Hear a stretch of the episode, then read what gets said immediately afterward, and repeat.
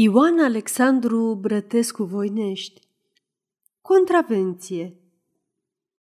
Să vă spui o istorie auzită de la conul Mișu Gerescu. Măcar că știu mai dinainte că, scrisă de mine, o să lipsească farmecul pe care îl dă povestirile lui conul Mișu, mimica lui, puterea de încredințare pe care o poartă în ochii lui sclipitori de pricepere și vocea lui melodioasă în care se simte când un hoho de râs, când o lacrimă năbușită. O să mă silesc să vă scriu în tocmai cum am auzit-o, rămânând să-i adăugați dumneavoastră cu închipuirea gesturile și intonațiile povestitorului. Vorbește conul Mișu Gerescu. Cine vă aduce dumneavoastră gaz?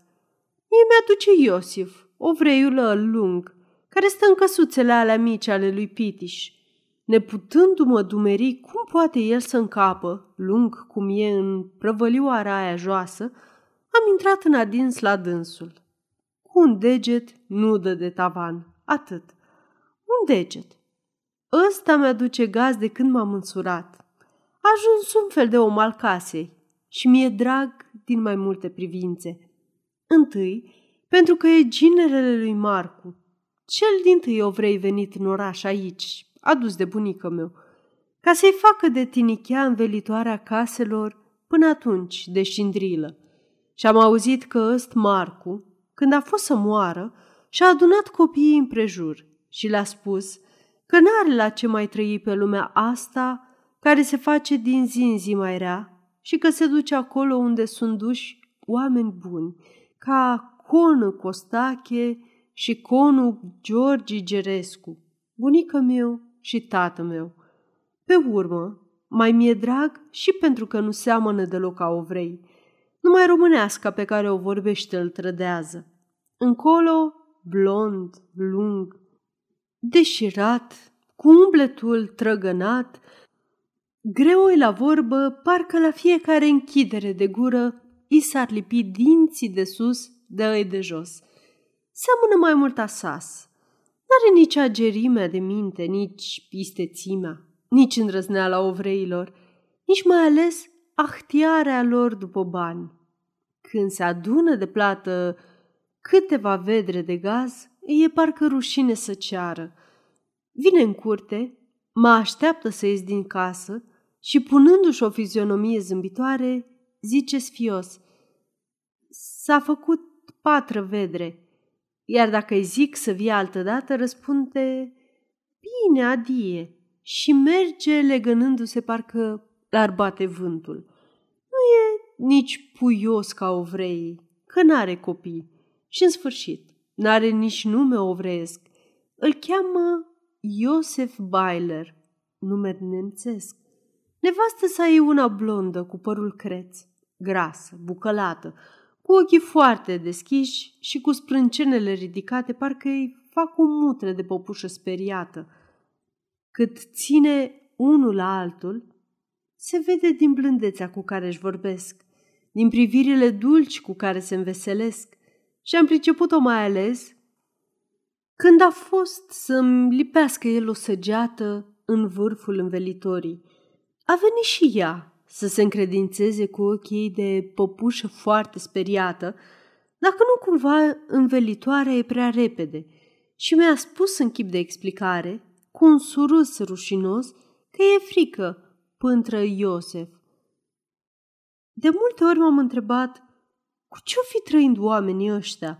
La nicio lucrare mare nu l-am văzut băgat, iar în prăvălioara lui sunt trei stropitori de grădină, pe care acolo le-am pomenit ruginind. Cinci ori șase lămpi care așteaptă cu o lungă răbdare mușterii ce nu se ivesc, într-un colț o cutie cu geamuri, alături un bulgăre de chit și o cutioară cu mangal, vreo câteva sticle de lămpi înșirate pe o sfoară.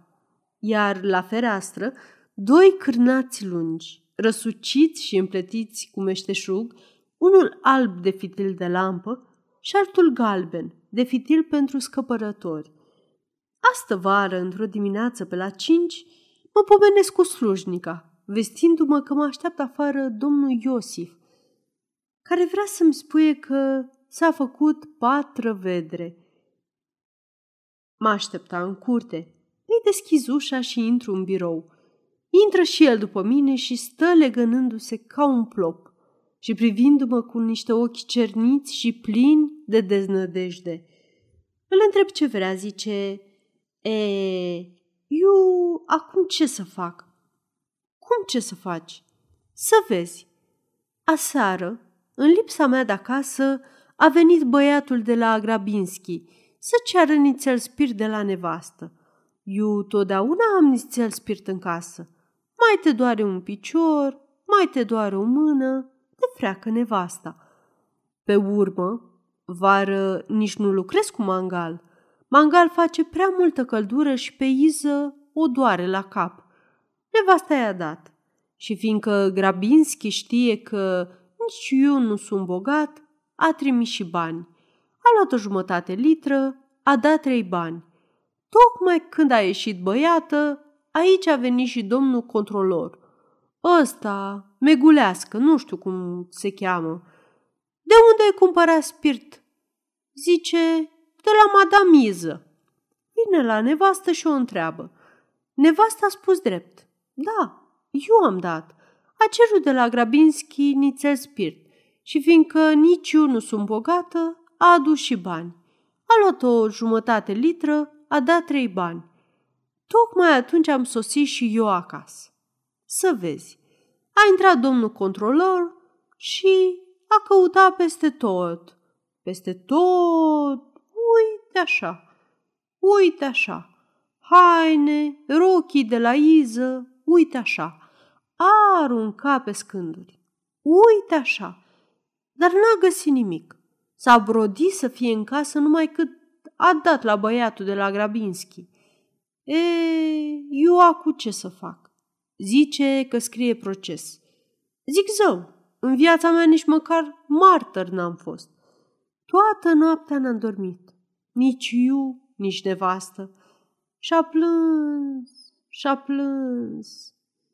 Era bietul om așa de nenorocit și cearcănele din prejurul ochilor întăreau așa de vădi vorba lui că n-a dormit toată noaptea, încât i-am făgăduit că o să vorbesc controlorului. A ieșit în uliță și timp de trei ceasuri s-a plimbat de colo până colo pe dinaintea porții, legănându-se și făcându-și vânt cu pălăria. Numai când m-a văzut ieșit din casă și după ce s-a jurat încă o dată că n-a fost în viața lui nici măcar martor, s-a hotărât să plece. Adie! Controlorul Negulescu, băiat foarte de ispravă, mi-a spus că a primit un denunț că ovreiul ar fi vânzând spirit fără licență și mi-a făgăduit că nu o să facă proces decât dacă s-o dovedi că a vândut în mod obișnuit la mai multă lume. Au trecut de atunci două luni. Ovreiul a urmat să-mi aducă gaz și de câte ori dam ochii de el, fără să-l întreb, îmi zicea ridicând palmele în dreptul umerilor. Mulțumesc lui Dumnezeu! Nimic. Când azi dimineață mă pomenesc cu el că mi intră în birou, închide ușa cu îngrijire, se întoarce, se uită la mine legănându-se, se uită lung și în sfârșit zice – E, eu acum ce să fac? Hm? Mi-a făcut proces. În viața mea n-am fost nici martor. Toată noaptea n-am dormit nici eu, nici nevastă. Și scoate o hârtie pe care mi-o întinde. Proces verbal. Noi, Dimitrie Negulescu, controlor al circumscripției a treia, având în vedere denunțul scris și anonim primit în ziua de 19 august anul 1906, prin care ni se face cunoscut că comerciantul Iosif Byler, domiciliat în acest oraș strada Stela numărul 9, fără a poseda licența cerută de articolul două coale, scrise pe toate fețele, cu un scris mărunt și îndesat, în care se descria cu o amănunțime vrednică de minunat că de mai bine de un an vindea spirit nu numai lui Grabinski, dar și lui Bercovici și lui Faibici și la mulți alții. Zece martori, ale căror arătări scrise și iscălite de ei înșiși întăreau lucrul și dovedeau în mod de netăgăduit că ministerul cu drept cuvânt confirma procesul verbal, prin care era condamnat la 480 de lei taxă și amendă. Citirea procesului verbal nu mă împiedica de a vedea cum tremura pălăria în mâna contravenientului. Ei, apoi zic, după ce am isprăvit de citit, va să zic că e adevărat că vindeai spirit pe sub ascuns, fără să plătești licență. Ferească Dumnezeu! Atât, la băiatul de la Grabinski. Dar băieții de la ăilalți, care spun că cumpărau tot de la dumneata, nu e adevărat. Sunt puși la cale de Ilie Dumitrescu din colț, care are necaz pe mine. Nu ți-a spus și dumitale să cumperi gaz de la el, să nu mai cumperi de la mine? nu e așa?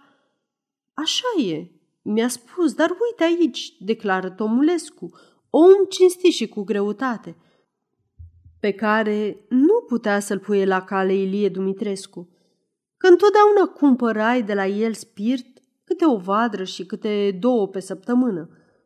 Ce făceai cu două vedre pe săptămână? Când i-am pus întrebarea, a început să clipească repede, repede, repede. Scrie acolo așa? Da. Așa mă întreabă la judecată? Așa.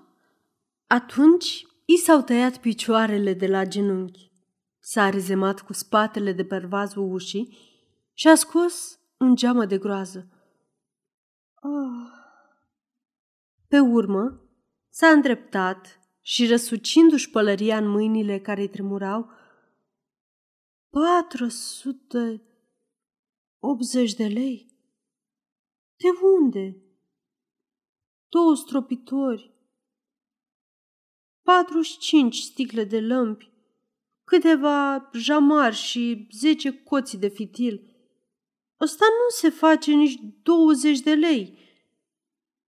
Puntră mine nu-i nimic. Vinde domnul controlor.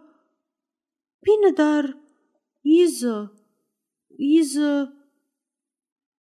Două lăcrămi, adunate în genele de jos, s-au revărsat și au picat făcând plici. Ca două alice pe mușamaua pardoselii. Iză, Ăsta moare de asta. Și fără să mai aștepte răspuns la întrebarea cu care venise, acu eu ce fac, a plecat legănându-se și clătinând din cap cu deznădejde. Asta moare de asta. Adie. Sfârșit. Aceasta este o înregistrare Cărțiaudio.eu. Pentru mai multe informații sau dacă dorești să te oferi voluntar, vizitează www.cărțiaudio.eu. Toate înregistrările Cărțiaudio.eu sunt din domeniu public.